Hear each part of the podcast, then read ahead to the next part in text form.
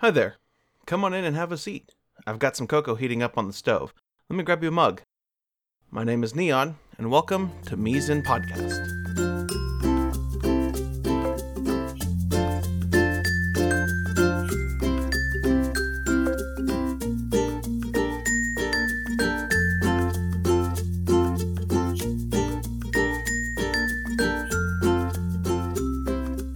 A bit of housekeeping before we begin. As this is our first episode, I wanted to give you an idea of what our episode format will be, as well as what you can expect over the next 10 episodes. Each show will be about 30 to 45 minutes long, with some breaks thrown in because I'm going to need some coffee. We'll cover the joys of bread baking and cake making, give you some insight into stocking an epic pantry, and have a few tips and tricks that I think might be helpful. Within each episode, we'll have a coffee break where I talk about what I'm drinking, or if I have a guest, what they're drinking, because beverages are pretty awesome. Additionally, I'd like to thank Lore Lore for being our first patron on Patreon. Now that we've got that cleared up, allow me to introduce myself. I'm Neon. At least that's what some people call me. I'm also a professional baker and have been working as such for the past five years. A majority of that time has been spent in a high volume restaurant chain that features bread both in their name and their logo. After leaving there, I became a scratch baker at a small cafe out in Washington. Here, I have the freedom to create and bake nearly anything. And it's been a wonderful time, and honestly, this is what I would easily call my dream job. Okay, let's get on to the first episode. This will be a two parter as we are going to talk about the many, many tools you might find in your kitchen. I'll be ranking these on a must have to a maybe you don't need it scale, which I hope will be informative. Additionally, I'll provide links to where you can purchase these items should you wish. Please note that I am not affiliated with the companies in any way, nor am I being sponsored by them. First up, we have the iconic stand mixer. Now, a stand mixer can be a lifesaver in the kitchen. That being said, they can be rather expensive. I am fortunate enough to have had the chance to work with several at my job, both the professional 7 quart KitchenAids to the large Hobart floor mixer that we use to mix our bread and cookie doughs. Now, these tools can help reduce fatigue on the arms from mixing and cut down on your mixing time. If you can't afford a stand mixer, a good handheld mixer is a great alternative and it's only a fraction of the price. For the home baker, I would recommend the KitchenAid tilt head mixer. You can find these online and in a variety of stores. They can run from about 200 bucks all the way up into the $600 range. And for attachments, all you really need is the paddle attachment, as it's going to be the one that we use the most. You can get a paddle with a scraper on it, but personally, I think that's just a gimmick to get you to spend more money. A good spatula will work just as well for scraping down the sides of the bowl. You will also want the balloon whisk as it is easier to use that to whip up egg whites to stiff peaks than it is to try and do it by hand. Overall, the stand mixer is a wonderful tool and it's nice to have, but it is not actually a necessity. Probably one of the most important tools you can have in a kitchen is a chef's knife. Now, I was blessed with the gift of a good mid range chef's knife from my mentor and boss, and the difference between that and the food service knives we have at the cafe is like night and day. Now, when it comes to knives, it's important to do your research. I would caution you against impulse buying one on Amazon, even if the merchant does manipulate the price to make it look like it's a good deal. Take your time and check out chef resource sites and see what they say. How well can these knives handle things like chopping through blocks of cheese or potatoes or greens?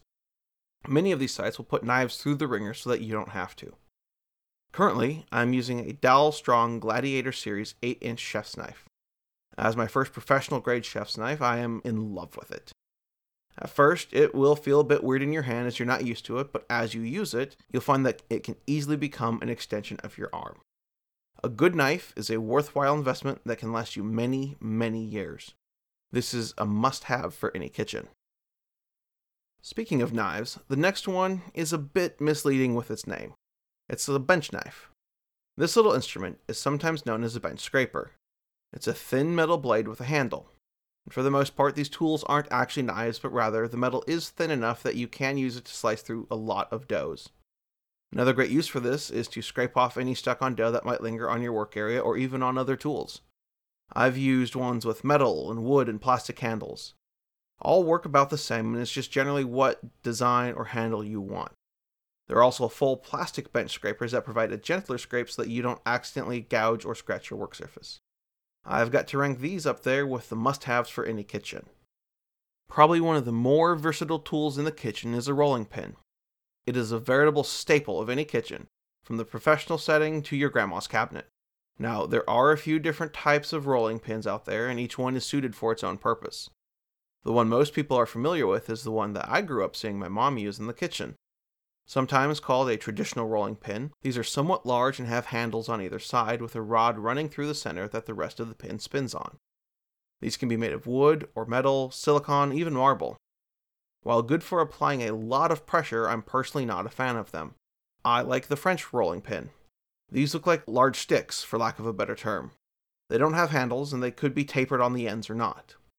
I find these to be a bit easier to use, more versatile, and easier to store. Once again, these also come in a variety of materials such as wood, metal, or silicon or plastic. While there are many different types out there, some for just one purpose, we're going to stick with these two for now. I'd recommend finding one that appeals to you. A lot of what all of these tools come down to is personal preference. However, for me, the rolling pin is another must have for any kitchen. Another great tool is just the simple whisk. There are so many varieties of whisk out there, it can be a bit confusing as to the one that you might actually need. In all reality, though, each whisk does serve a different purpose, but for our needs, your standard balloon whisk is all you really need. Once again, find one that appeals to you and that you'll be happy to use. This too is a must have for any kitchen. I know that we're just getting started talking about the things you might need in the kitchen, but let's take a quick break with a segment I'm calling the House Special. This is where I talk to people about what they're drinking, However, for our first episode, we've got something a little different.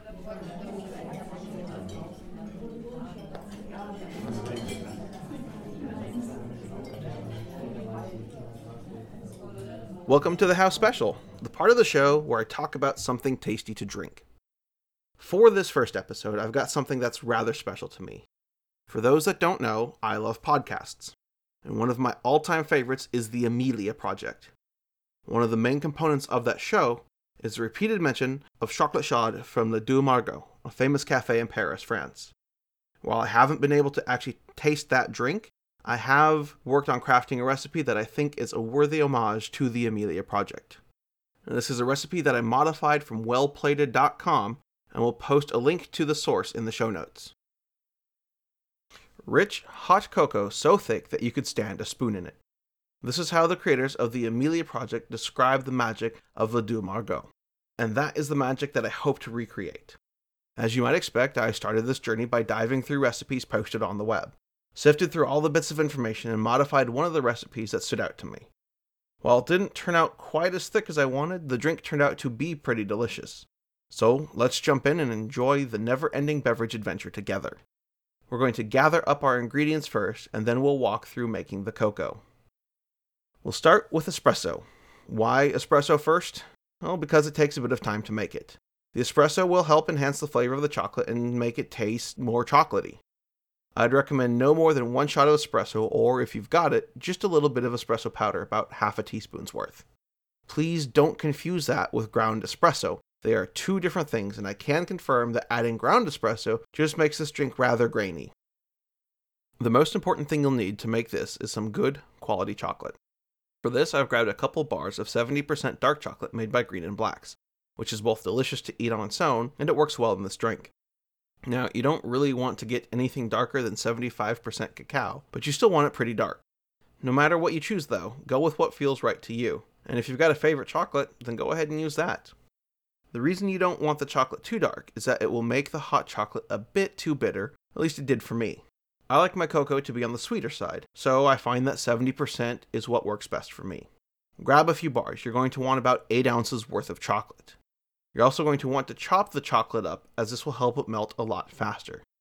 You don't have to pulverize it, but you want to have it coarsely chopped. We've got our chocolate, now we need milk and cream. One thing we'll discuss in later episodes is the use of whole milk. For our drink, though, just use what you've got. If you've got non fat milk, though, I would recommend picking up a quart of milk with at least some fat content in it.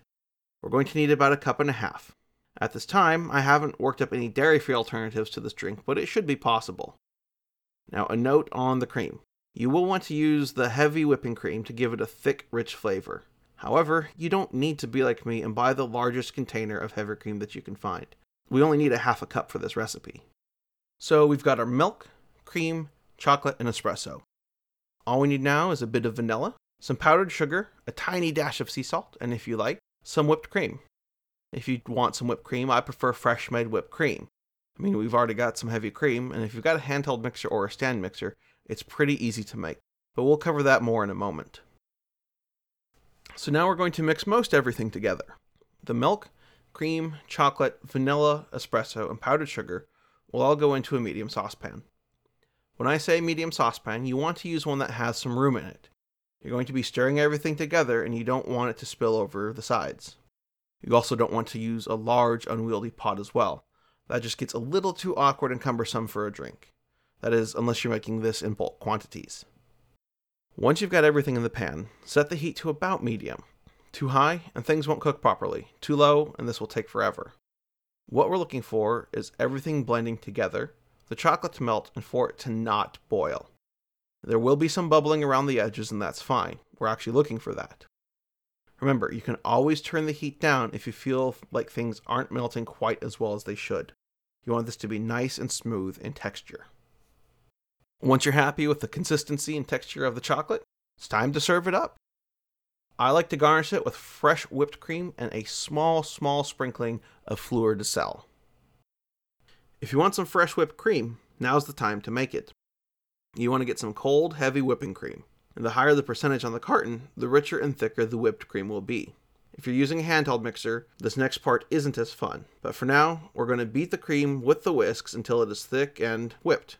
Once you get it to about where you want, add in a bit of powdered sugar to help sweeten it to your liking. And that's all there is to it. Cream and sugar. Go ahead and spoon some onto the cocoa if you want. Something fun about this drink is that it thickens the longer it stands, and it'll keep for a day or two. If it becomes solid, just go ahead and return it to a pan and warm it up over low heat. It's a super rich and chocolatey drink, and I can see why the interviewer of the Amelia Project enjoys it. And that's going to be it for this house special. I hope you're enjoying your cocoa. With a mug in hand, let's get back to the rest of the episode.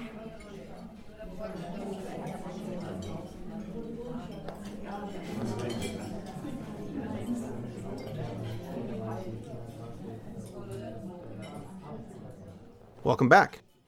While you're enjoying your cocoa, let's dive right back into kitchen tools, picking up with measuring cups. For something that seems pretty basic, there's so much more to these tools than you might think. For the purpose of measuring, get a set of good, durable measuring cups for your dry ingredients. Same for measuring spoons.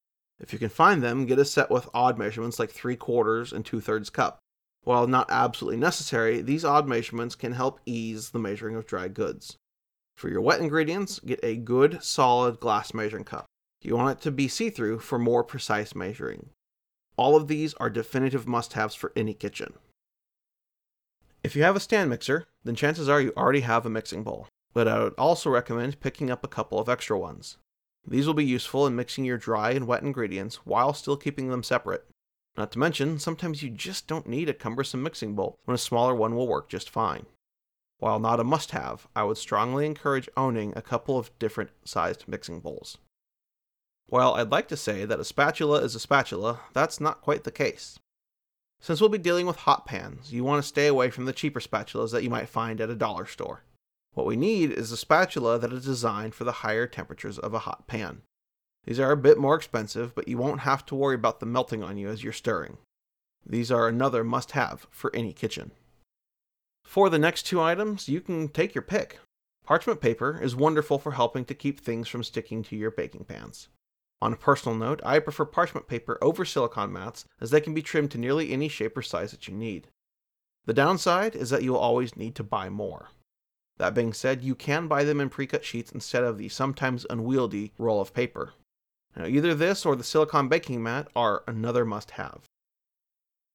As I previously mentioned, a silicone baking mat acts similar to parchment paper, but it does have some limitations. While it is great in the fact that it is reusable, the mat cannot be trimmed like the paper alternative. Some of these mats do come with rings printed on them for tackling cookie production, and they are fantastic for macaroons. Once again, though, either this or the parchment paper is a must have for any kitchen. One of the best things you can have in the kitchen is a digital scale. This handy tool will bring precision to your baking. While volume baking can be nice, weighing your ingredients will give you consistent results every time. Though these can be a bit pricey for the professional models, there are budget friendly ones out there. And though they are nice to have, this isn't a must have, but I do strongly recommend one for the kitchen. Well, we've covered quite a bit, but we're not done yet. For now, we're going to take a quick pause to talk about something mentioned earlier in this episode's Teaspoon Tips. Today, we're going to chat briefly about espresso powder. Now, I know this isn't the episode about stocking your pantry, but since I did mention it in the house special, I thought we should talk about it for a moment. First, espresso powder is not just ground coffee. In baking, we use espresso powder to enhance flavors like chocolate, nuts, and caramel. Normally, regular coffee grounds don't help as much, and sometimes you're left with a grainy texture. That being said, brewed espresso does work to help enhance the flavor of chocolate. I've made a double chocolate cake with half a cup of brewed espresso in it, and you can't even taste the coffee. As for what espresso powder is, I've heard it described a couple of different ways. First is that it's the dried grounds of brewed espresso that have been ground super fine, like to the level of Turkish coffee grind, or possibly even finer. Another description I've heard is that they are just coffee crystals. Either way, it is a powder that is intensely dark and super concentrated. Think of it almost like instant coffee, but way more concentrated. On that note, you don't actually want to brew it like you would instant coffee. You can, but I don't think it would be all that tasty. Anyway, that's our little food fact for this episode. Thanks for listening, everyone, and stay tuned for episode 2. We're going to be finishing up our discussion of kitchen implements as well as dishing up a delicious new drink. Mise en Podcast is written, edited, and produced by Neon. You can find them on Twitter at Neon Green Tiger. Script editing was by Wing McCallister. You can find him on Twitter at Dr. Wing MC. Art is drawn by Myself Squared. Find more of their work on their Facebook page, facebook.com slash myself squared. Music is Carefree by Kevin MacLeod from incompetech.com and used under the Creative Commons Attribution License. For all other information, including episode transcripts, links, and show notes, please visit our website at bakecast.com. You can also find us on Twitter at Mise en Podcast or write to us at hello at bakecast.com. Want to help support us? Check out bakecast.com slash support. Please remember to leave a rating and review on iTunes. And lastly, I'm Lair and I live under your bed.